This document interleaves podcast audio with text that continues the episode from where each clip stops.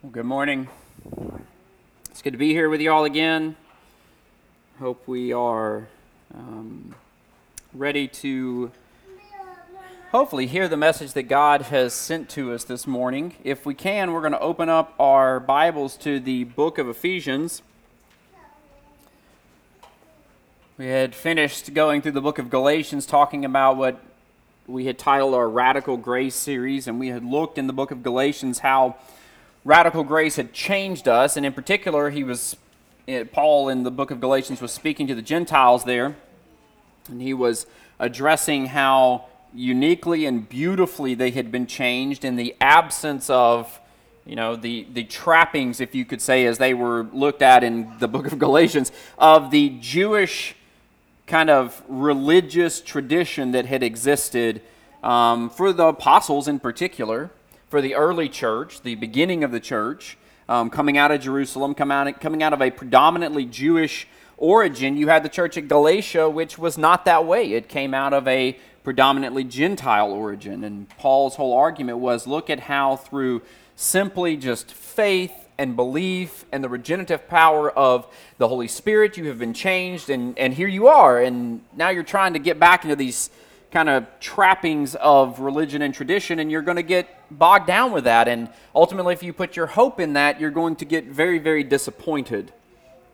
And so we talked about how radical grace had shown to the church at Galatia how much it had affected them, changed them, blessed them. They had all spiritual blessings. They had um, received the Holy Spirit. They had seen miracles done in their presence. All these things that the radical grace of God had done for them in the absence of Judaism. Okay? And so when we closed, we talked about how we might go through the writings of the Apostle Paul, at least some of the letters that he wrote to the churches, because as I have read through them a couple of times now in, in preparing for this, they, they all kind of hit at the same point on the same topic, but from a different direction and for a different purpose. Um, the book of Ephesians, or the letter, the, uh, the epistle that Paul wrote to the church at Ephesus. Again, these are all churches that he was uh, very much tied to, very much involved in. He was their kind of founding minister in many ways.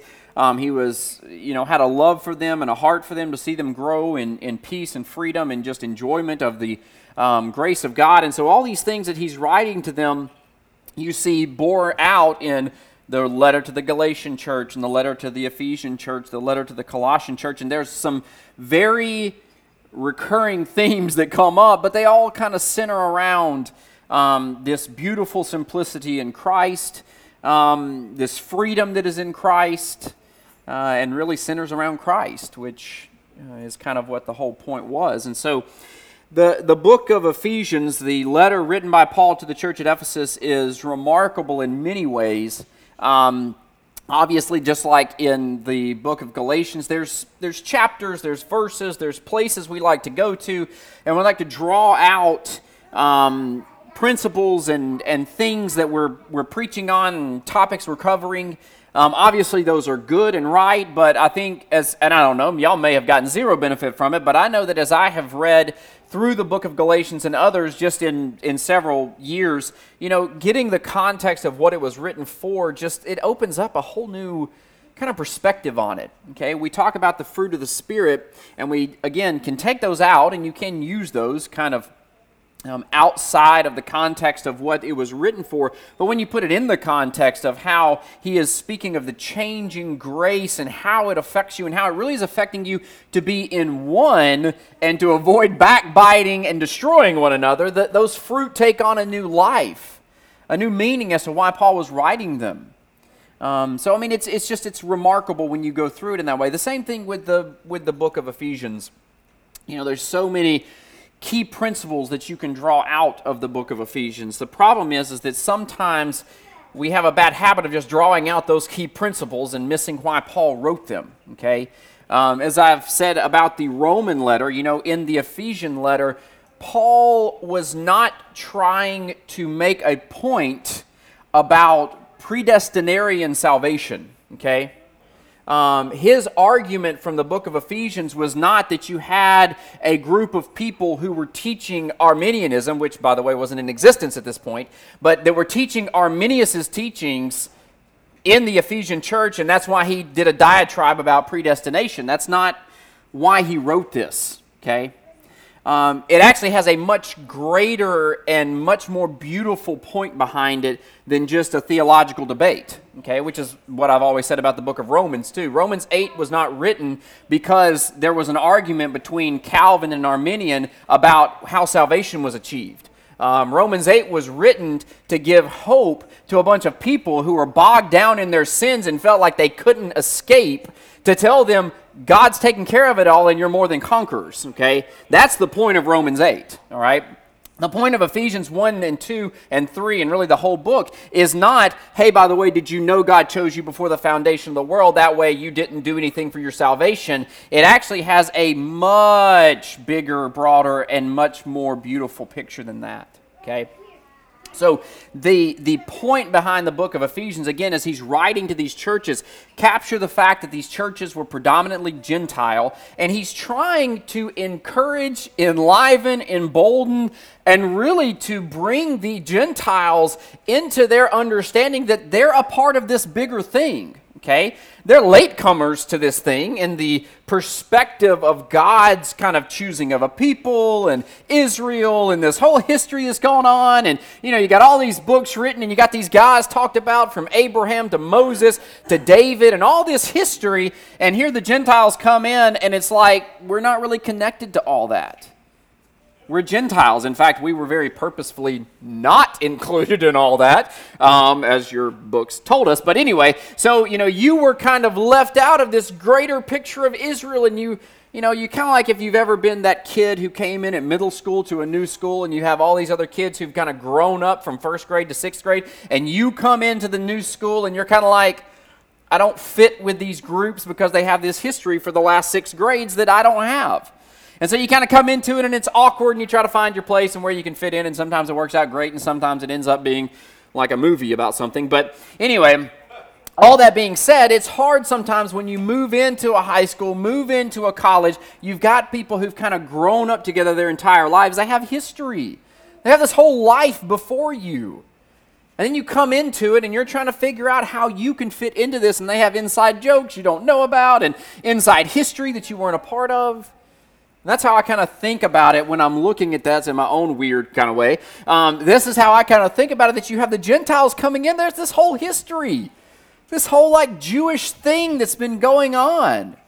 And Christ came as a Jew and he established the church with a bunch of Jews, and it was a bunch of Jews that started all this, and all the apostles are Jews, and I mean, you just had this whole Jewish lineage coming out. And we kind of spoke about this um, back as we were closing out the, the, the book of Galatians about providing for ministers and providing for the ministry, and we talked about how the church in Macedonia and the churches of Asia, they kind of had this burden that they felt obligated to support the church at Jerusalem when it was going through a hard time because, as they viewed it, they had benefited so much from the spiritual things that started in Jerusalem that they said, Well, we obviously are obligated to provide for them with material things. Why would we not? Look at the greater thing we have been blessed with from Jerusalem. So they had kind of pointed out that the Gentiles had this view of the church at Jerusalem and kind of the Jewish origins of the church it, it's kind of a thing. It's something that they recognize. They recognize that they had not been a part of it for all the past, you know, centuries that Israel and all these things had kind of come about, okay? So you had this position where the Gentiles were coming into it, and the Gentiles were feeling a little bit like the new kid at the new high school, okay? And they also didn't know how they could fit in with these old school promises and prophecies that had been being made. The Jews, like Paul, can kind of pick up and just make a seamless transition. The Gentiles are like, man, we got to go back and like read 2 Samuel to figure out how this all ties together, okay? So Paul in the church at the church at Galatia had made the point, no, see, you by faith outside of the Jewish tradition, you by faith are tied actually back to Abraham. Okay? Same faith Abraham's had, same faith you had, even though you didn't have all the natural or even the kind of religious traditions of Israel, you're still you're tied in there because it actually was through faith and not just through natural birth. And so he had already been kind of bringing them in going, "No, you're part of the promises. That promise that you're going to read about that you know that Abraham received back in Genesis 12 and 17, those promises, that actually was about you Gentiles too, through faith." Okay?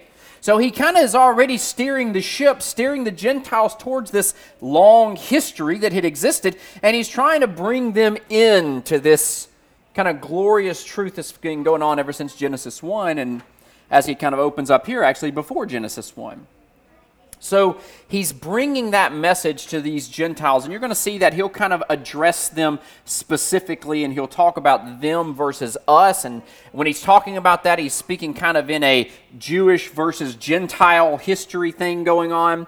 He will also address, you know, some, some very specific things about the Gentiles and encouraging them how they're a part of this. You know, we're all a part of this. We all have a history, and that history actually predates dates, okay? Um, so it's pretty fantastic. So the context that we have here is we kind of overview the whole book. Chapter 1, we kind of get the answer to where we all came from. Chapter 2, we get the answer to how we all got here.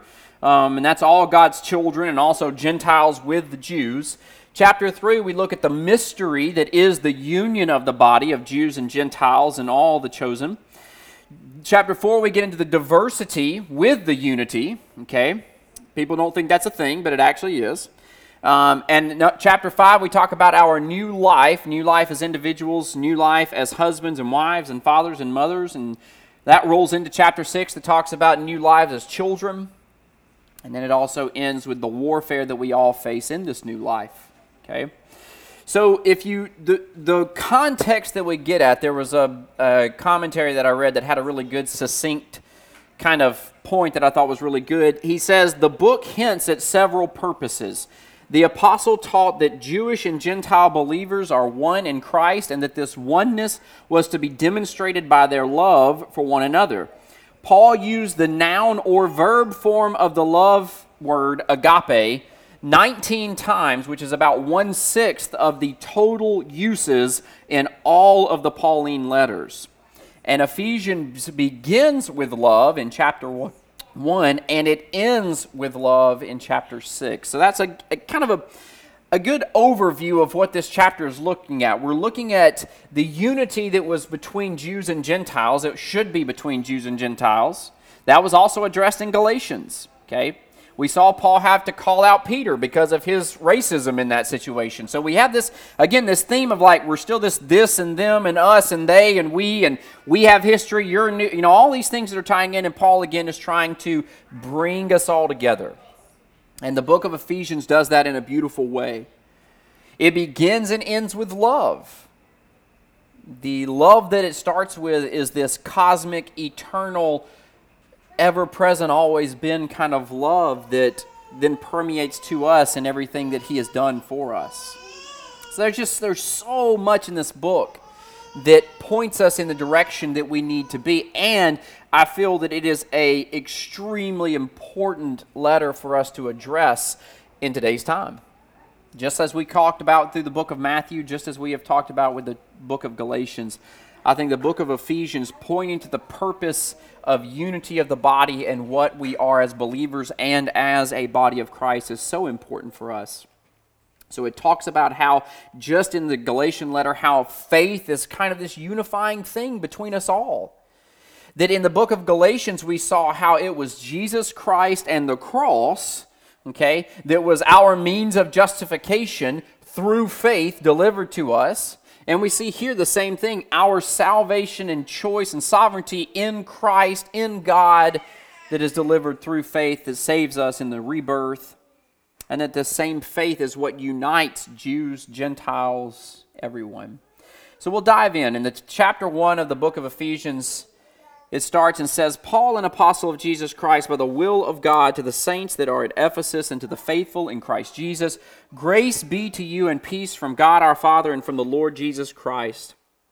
Blessed be the God and Father of our Lord Jesus Christ, who has blessed us with all spiritual blessings in heavenly places in Christ according as he has chosen us in him before the foundation of the world, that we should be holy and without blame before him in love, having predestinated us unto the adoption of children by Jesus Christ to himself, according to the good pleasure of his will, to the praise of the glory of his grace, wherein he has made us accepted in the beloved in whom we have redemption through his blood and the forgiveness of sins according to the riches of his grace, wherein he has abounded towards us in all wisdom and prudence, having made known to us the mystery of his will according to his good pleasure, which he has purposed in himself.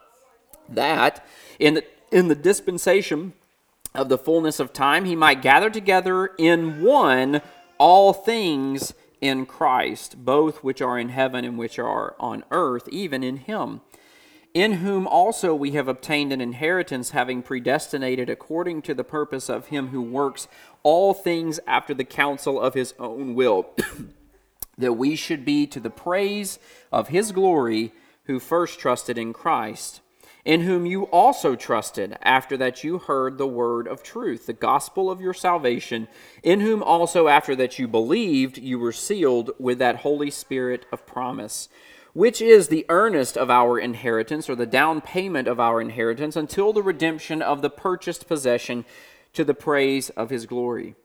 Wherefore I also, after I heard of your faith in the Lord Jesus and love to all the saints, have ceased not to give thanks for you, making mention of you in my prayers, that the God of our Lord Jesus Christ, the Father of glory, may give to you the spirit of wisdom and revelation in the knowledge of him.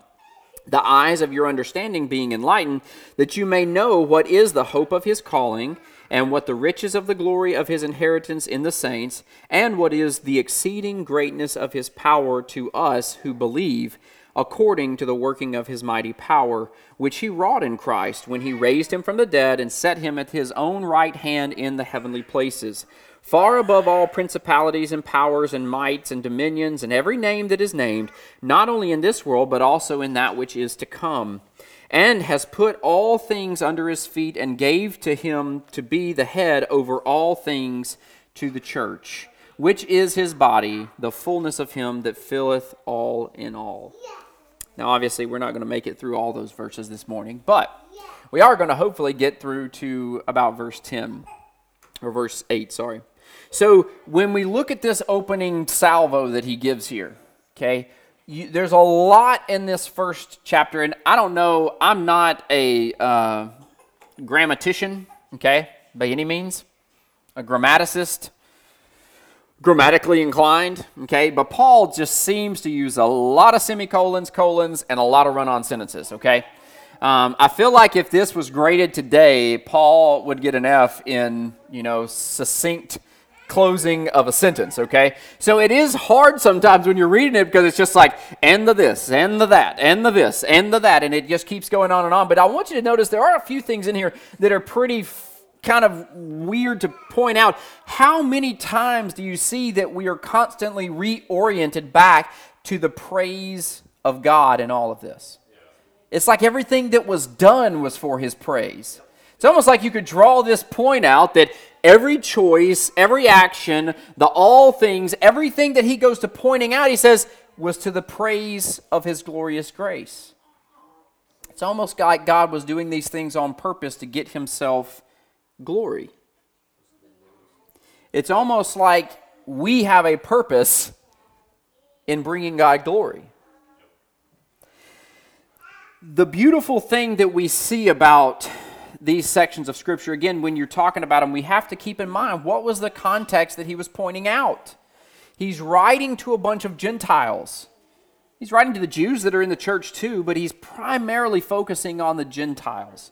He's addressing them because deep down they've got these issues of feeling like they're not a part of this bigger, greater, unified thing. Okay? You can also get pictures like you see in the book of Romans and the book of Hebrews. You can get these pictures too where there's this jealousy and almost a separation. There's the Gentile church, and then there's the Jewish church.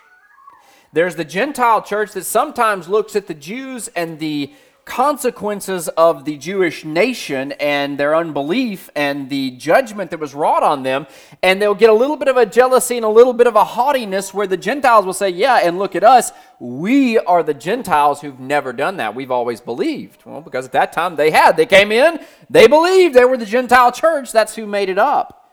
And they would actually look back at the Jewish church and say, Oh, well, you know, we're that people grafted into this wild olive branch, grafted in. You know, we're the ones who are here now. Y'all got broken off because of your unbelief. You're out of here. And Paul has to admonish them and tell them, hey, just be careful that you don't get too lifted up in your own current situation. Because just as those were broken off, you can be broken off too. So you can already see that there's a there's kind of this division that's brewing underneath, and maybe it's not just that the Gentiles feel left out, but rather the Gentiles feel that they are some kind of superior manifestation of the church. Okay? And the Jews would be that manifestation of the church that's always been here, who's always done things right, and they are the only way that you can possibly be the church because it's got to be Jewish if it's anything. So you see these divisions that kind of come up. What Paul is trying to encourage the Gentiles here in this church, he says, guys, this is much bigger than Jew and Gentile. This gets to a point of existence that our finite minds don't even have the ability to comprehend. We cannot comprehend outside of ourselves, outside of our own creation, outside of our own existence in a finite universe that is bound in time. I mean, how many of y'all have ever watched like a Star Trek or something where they really get off on some of these kind of time parallel dimension stuff and you're just sitting there going like, I don't even, I don't, how could that even be possible? Okay? When we think about things that are outside of kind of our paradigm, it's really hard for us to grasp. I mean, this is down to even the, the smallest levels, okay? It's hard for us to understand. I mean, this is, you know, men are from Mars and women are from Venus, right? I mean, that's what it's hard for us to understand even the opposite sex, right? Isn't that the whole thing that men are men and women are women? You can't understand the workings of a woman's mind, nor can you understand the workings of a man's mind, okay? Um, we had a funny dis, uh, debate about this. Not a debate, just really a funny banter. But you know, there's the movie Mulan, which we go on cycles, especially thanks to Disney Plus. You know, all these Disney movies on repeat over and over again we are now on to Incredibles 2, and we've watched it about five times in the last, you know, 36 hours. So um, before that, it was Mulan, and then there was Mulan 2. But there's a song in there that talks about uh, men, and it addresses men, and it talks about how they're mysterious. And my wife uh, remarked that that is probably the greatest oxymoron that there ever could possibly be. Um, men are pretty face value, and you know what they're thinking pretty easily. And I would have to say that's probably true in most cases, okay?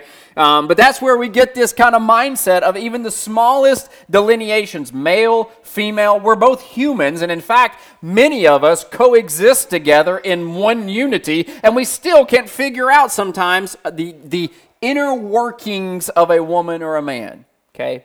That's just of our own species, let alone trying to figure out how, you know, crabs do their thing or how sharks migrate or whatever it may be. These other things that we don't understand, that's still just in creation and in time and in our own existence with all of our tools and everything that we have in our knowledge and our power. We still don't know all the depths and the intricacies of everything. We're still trying to figure them out if dark matter is a thing and what it does and, and then what it doesn't do. And can you even create something that doesn't seem to be there? And there's all of these things and layers and layers of our created physical universe that we do not understand. Now, try to take yourself out of space and time in our creation and understand the mind of God. It's impossible. It's not just impossible because we haven't worked up the formula yet or meditated under the Bodhi tree long enough. It's not possible because it's not possible, okay? It's like a fork trying to devise the secrets of a quantum computer, okay? It's not going to work. You can't get there, all right? It's physically impossible. A fork can't even figure out how to be a spoon unless you get that weird spork thing going, and then who knows? Um, you know, it's, it's, it's just impossible for us to understand it. And yet it is. And so Paul is using this great, extra awesome, you know, outside of our complete understanding concept to point the fact that there are things at work that are bigger than this Jewish Gentile divide that you are so hung up on. There is a greater purpose that has been going on since going on ever existed. This greater purpose in us that God has been involved in before we were ever we or us. That's, if you ever watch one of those videos like on YouTube or on the Science Channel or whatever, and they do that thing where you're like you on your dot on your map in Alabama, and then they zoom out, and you can see the United States, and then they zoom out, and you can see the Western Hemisphere, and then they zoom out, and you can see the Earth, and they zoom out a little bit farther, and they keep zooming and zooming and zooming and zooming and going out, and all of a sudden you just see your little worldview reduced down to a speck of nothing in a bunch of dots.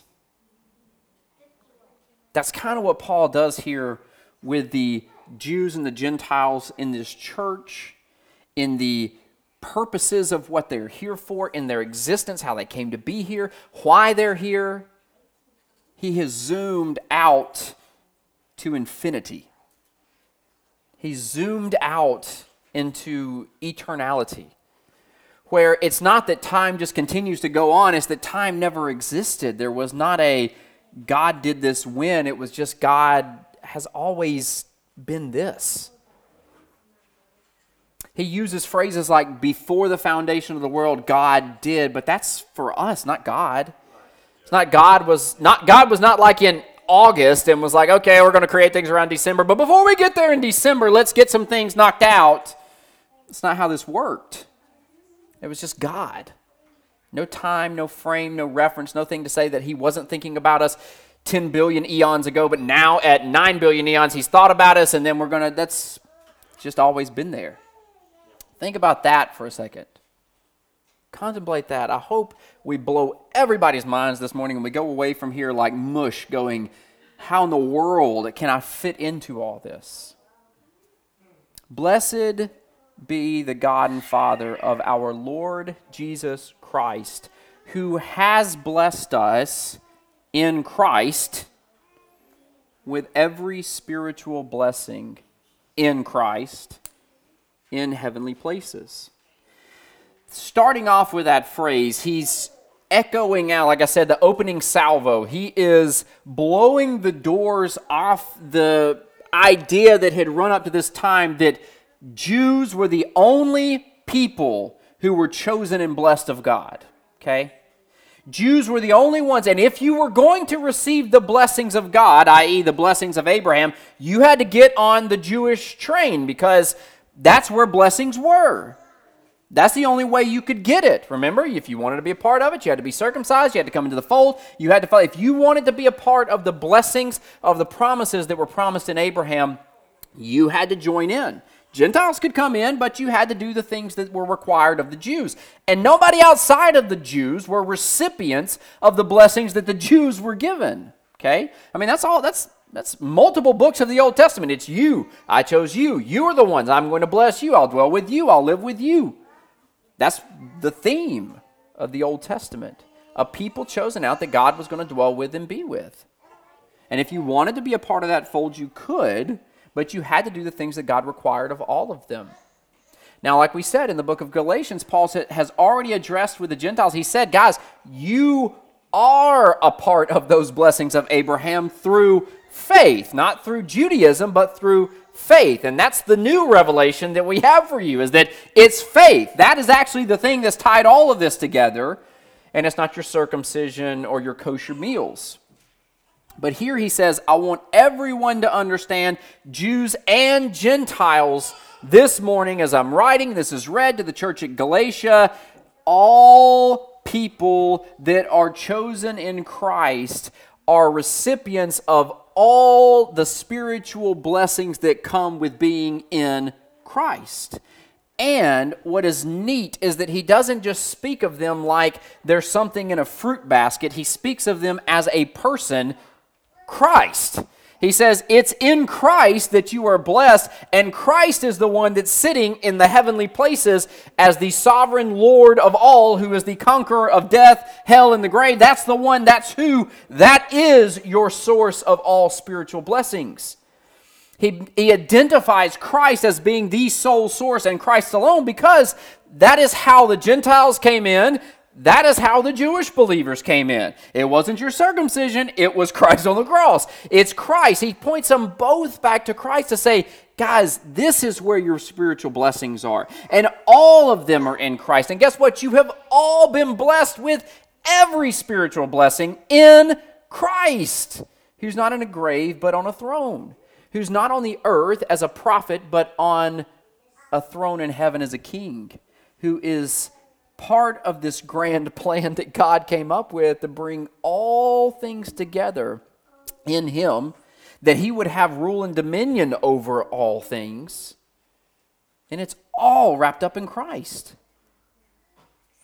So, bless us with every spiritual blessing. There is not a blessing that is withheld from us.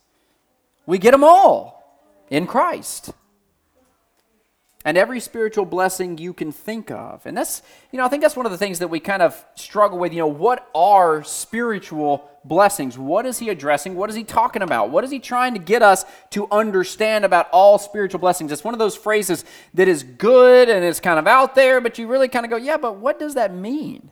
What does that mean for me? I identified a few, at least what it means to me. Spiritual life spiritual peace, spiritual happiness, spiritual fulfillment, spiritual purpose, spiritual direction. If you think about, like, as a people, as a nation, as humanity, you know, we all have this kind of deeply spiritual, we're, we're affected by the spiritual, okay, um, across the board. All of humanity affected by the spiritual. It's just different people go at it a lot of different ways. I mean, you go all the way back to cave drawings, and you've got humanity reflecting spiritual things within them, okay? You have the quest of a lot of people today, whether it's in Buddhism or Hinduism or Sikhism, or whether it's onto political things like communism, socialism, democratism, republicanism, whatever it is. Those kind of isms are all people trying to find and scratch this kind of spiritual itch that's going on. Now, some people will kind of argue that, like, the social constructs and the political things, that's not really the same thing, but it is. I mean, all you got to see is see the vitriolic reaction that people will have over something like communism, and you understand it's affecting them on a spiritual level, okay? They have rooted it as a religion. All right, it is something that they're trying to use as something to scratch this deep itch of purpose, being, and everything. They think that life will cease to exist if the other point wins out. I mean, that's just that's a that's a deep-rooted spiritual thing. It is a spiritual battle. That's where that comes from. There is a longing for peace and order and a construct for our existence that gives us purpose, gives us satisfaction, gives us fulfillment, tells us how we're supposed to act. I mean, all that's kind of the longing that is within humanity. Okay? So we're all looking for that spiritual satisfaction. It's just like, and I, okay, so I never knew that this was the name of the guy who wrote this song. I thought it was like some kind of Hank Williams Jr. song, but Johnny Lee wrote the song Looking for Love in All the Wrong Places. Okay, did y'all know who Johnny Lee was? Maybe y'all did. Maybe y'all all had Johnny Lee on your playlist, whatever that was back then, if it was like a mixtape or a track or whatever it was that you were listening to back then. But um, Johnny Lee, who wrote the song Looking for Love in All the Wrong Places, that's kind of the theme song for humanity, okay? Looking for love in all the wrong places, looking for satisfaction in all the wrong places, looking for fulfillment in all the wrong places. Finding it in all these things. That's why people are constantly on these spiritual journeys and they're trying to find fulfillment, whether that is in Buddhism or Hinduism or, or political aspects or whatever it is. Or maybe it's atheism. Maybe that's the thing. We're just not going to have any theisms. We're just going to be completely devoid, or we're going to be in mindfulness, or we're going to do whatever, yoga or Pilates or, you know, Whole 30. I don't know what it is that gets your heart just in good spots. But that's what humanity is longing after. What Paul is trying to focus the Gentiles and the Jews of this church at Ephesus on was your only source of spiritual blessings is in Christ. All your fulfillment, all your happiness, all your joy, all your peace, all your life, everything that makes you who you are is only in Christ. And he's using that as a means of kind of directing them away from what the Galatian church was getting into as far as putting your source of happiness, joy, fulfillment, spiritual success into the religious traditional things, okay? But also more to kind of reorient them be like, guys, you've already got it. You got all that.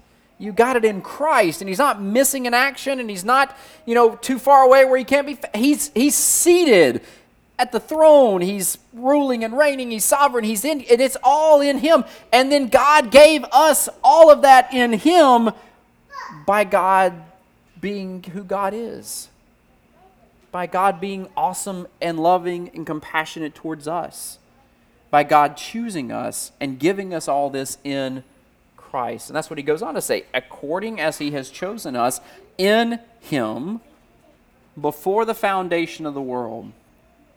And a lot of times we want to stop there and highlight the fact of how crazy and amazing it is that it was before the foundation of the world. And it is true. That's that is I mean, again, you get the you get kind of the purpose of why has he chosen us? Why would he choose us? Why would he choose you? Why would he choose me? What would be his purposes for that? And sometimes we get really kind of bogged down in figuring out, and that's a that's a question that people ask. Why? Why would God choose me? Why would God use me? How could God use me or choose me? All these questions again kind of they kind of harken back to the struggle with that whole spiritual reality that he was saying you've already got wrapped up in Christ. What is my purpose? Why would God choose me? I don't have a purpose.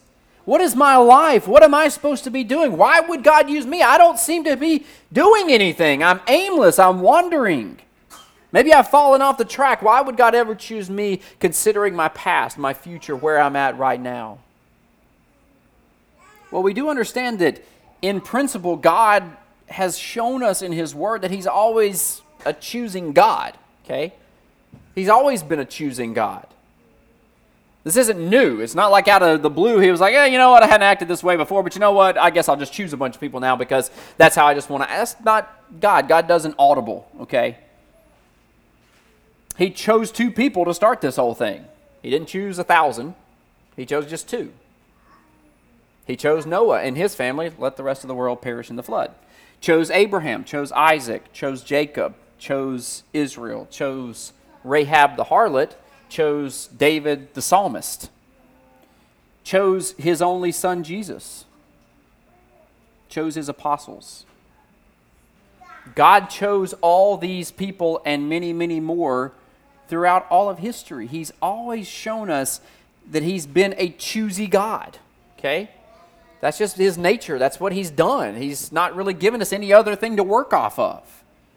So the fact that He chose, as He's describing here, a people of Jews and Gentiles, you know, if the Jews wanted to say, well, why would God choose Gentiles? And if the Gentiles wanted to say, well, why did he choose us and not the Jews? I mean, all of these questions can be answered. well, this is just what God does. God chooses. He's sovereign. That's his ability. That's his his reasoning behind it, his mathematics behind it. I can't give you. All I can tell you is that the example that he gives us in his scripture is that he is a choosy God.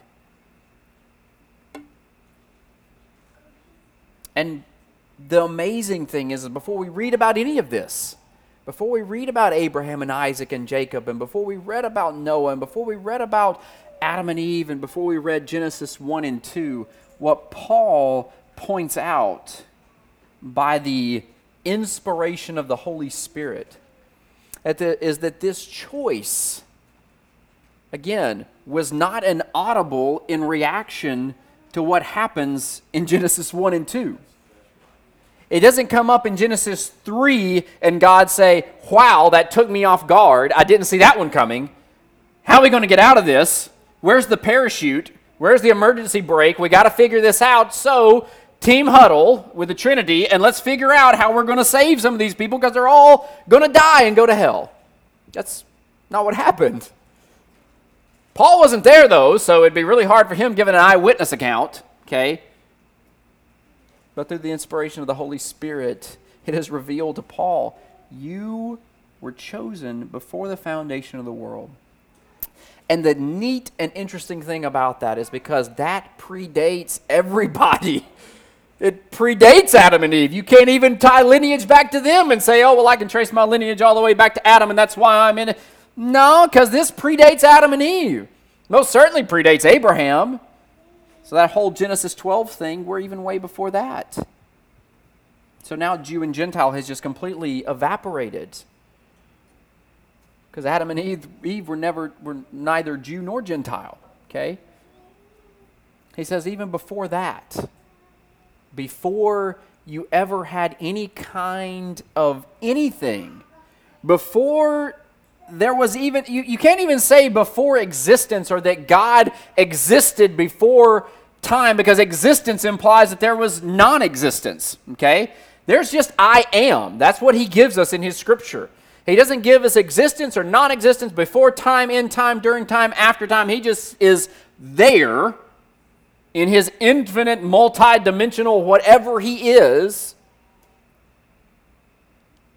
No beginning or end, no time before, no time after, yet before our beginning began. God had you and I on his infinite, eternal, without understanding mind. That's what Paul is trying to convey to this church and what we need to understand as his believing people. That we need to kind of marinate on that thought for a second. Because if you think you're worthless, or if you think you don't have a purpose, or if you think no one cares about you and no one thinks about you and nobody really wants you, then we need to remember the fact that the eternal fact that God chose you before you were ever you. So before you ever got to this point where you realized how bad of a person you are and how no one could possibly want me and that's why nobody cares about me or thinks about me, you can just strike all that because God has been thinking and caring about you before and beyond time ever came to be. So, I mean, even in our history, if there was someone that we could say was writing a book about you 6,000 years ago, I mean, that'd be pretty remarkable, right?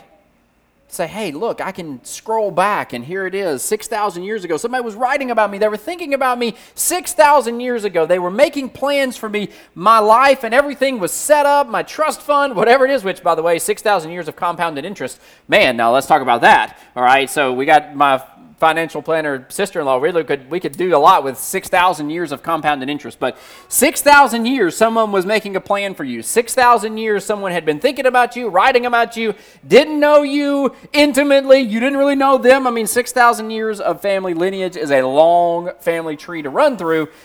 6000 years ago someone was writing a book about you. You would look back and go wow that's pretty remarkable right that makes me feel like someone has really had a vested interest in me. Someone has really been caring about me, thinking about me, carrying on things for me, going on since 6,000 years. What I, that's kind of what I want us to think about this morning. Because, especially in all of the chaos and the craziness and the, uh, you know, deprecating remarks that go back and forth all day, every day on Facebook, Twitter, Instagram, TV, whatever it may be. All the things that go on in high school and middle school and all these things, all these things that point us to a life that nobody really ultimately cares about you. Remember that our eternal Father has been caring about us way before us ever began. That's what he was trying to get at with the Galatian church. Saying, guys, rewind. Get, get the, get the 30,000 foot view here and look down on this. This is not something that just came up with Abraham. This is not something that just came up at 33 AD with Christ. This is not something that just came up in the last 30 years of the church at this point. This is not something that began at Jerusalem and now at Ephesus. This is not, this goes way, way, way beyond that. Before these things ever were, and even when these things are gone, this fact will still remain. That's what Paul wrote to the church at Corinth when he said, There are three things that abide faith, hope, and love. And he says, But the greatest of these is love. And the reason is because the other two are going to ultimately go away at some point.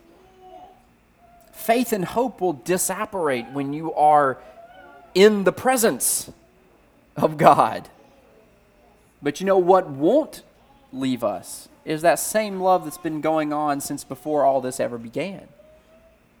Before faith was ever needed, before hope was ever thought about, there was the love of God who loved us and chose us and had a purpose in us before any of us were ever even thought about in this world.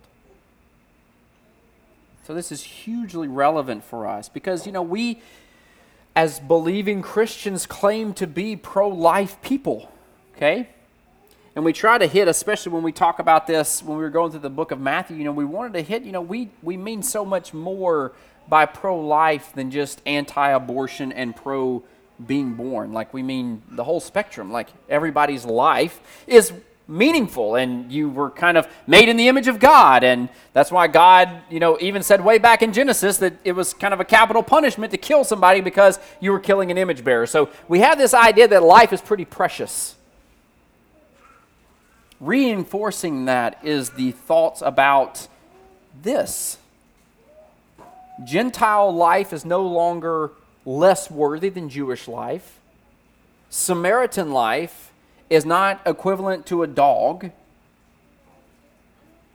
Black, white, Asian, whatever it may be. Pro life, as we claim it, is this pro image bearing, pro the idea that God thought about us and cared about us enough before the world ever was created. That's got to mean that He's got some kind of vested interest in us, right? I mean, to think about us that intimately and intentionally before you ever started thinking about how you were going to make this whole you know cosmic thing spin around and molecules hang together and dark matter which we still can't figure out. You know before he thought about all these very intricate details to our existence he was thinking intimately and in love with you and me.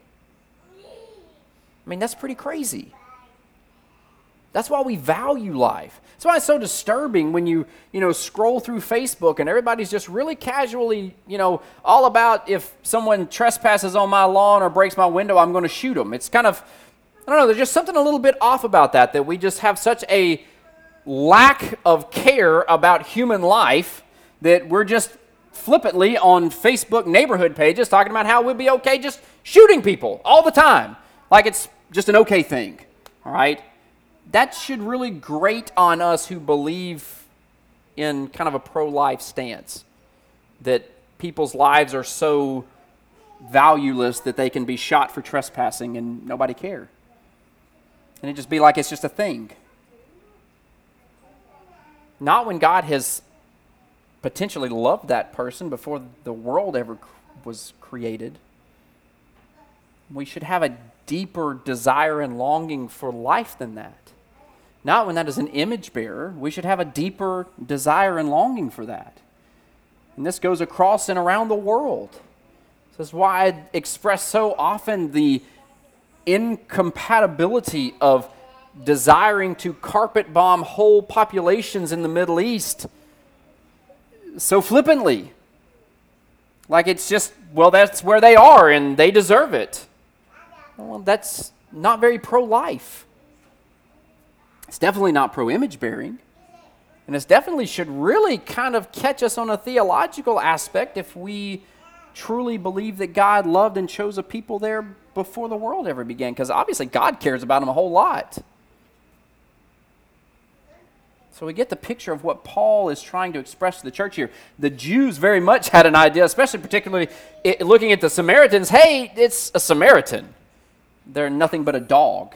And that's kind of the mentality that got the Nazis on the whole Jewish thing. Okay, you're less than human. It's kind of what got us on the whole African American thing was you're not really a human. You're only actually like I think two thirds of a human. So, you know, this whole mentality of devaluing human life is where Paul is stepping in, going, Jews and Gentiles, guess what, guys?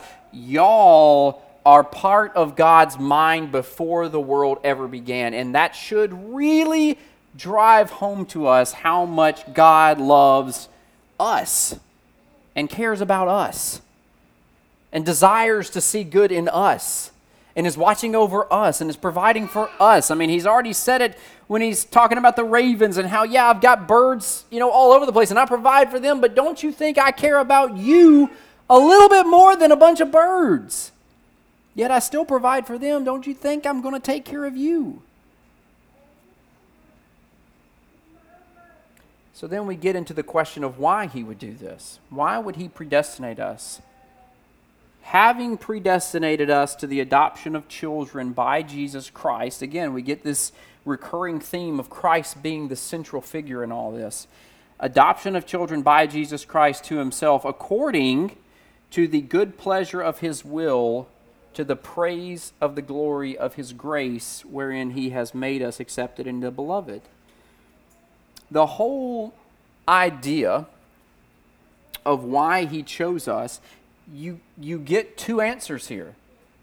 One is because it made him happy to do so, and two, because it's for his praise of his glorious grace.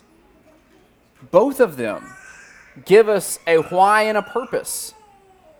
The verse previously that I said, you know, we like to kind of stop at that and not grab the rest, but it also gives us a purpose because He chose us before the world began. He chose us according to His glorious grace to be holy and blameless before Him. He chose us because it made Him happy to do so. He chose us because we are to be the examples of His glorious grace. We are to be the instruments of praise for his glorious grace. We are the things that before all this began and before everything fell apart in Genesis 2 and 3 and 4 and all this, everything that we see there, all of this that happened before all that came into being. God had already purposed in us because it made him happy to do so that we would be chosen, that we would be adopted sons and daughters, and that we would ultimately be to the praise of His glorious grace. So, again, when you're talking about the spiritual questions of why am I here? What is my purpose? How can I be spiritually fulfilled or have a spiritual direction in my life? Well, you start with your origin, and your origin is that God's really been caring and loving and thinking about you for a very long time. He's been thinking about you and caring about you and desiring things for you and doing things for you and accomplishing things for you for a very long time. Greater than 6,000 years. In fact, greater than time itself, greater than existence, greater in whatever cosmic dimension he dwells in.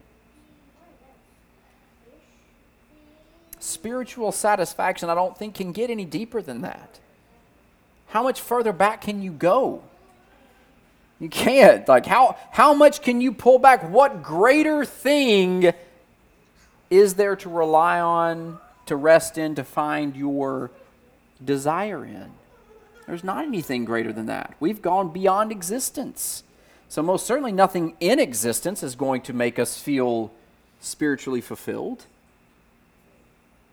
So we have a purpose, we have a reason why are we here? What are we here to do? Now that he has saved us and changed us and done all these things by his radical grace, what is what's the reason for us? Is it just to exist?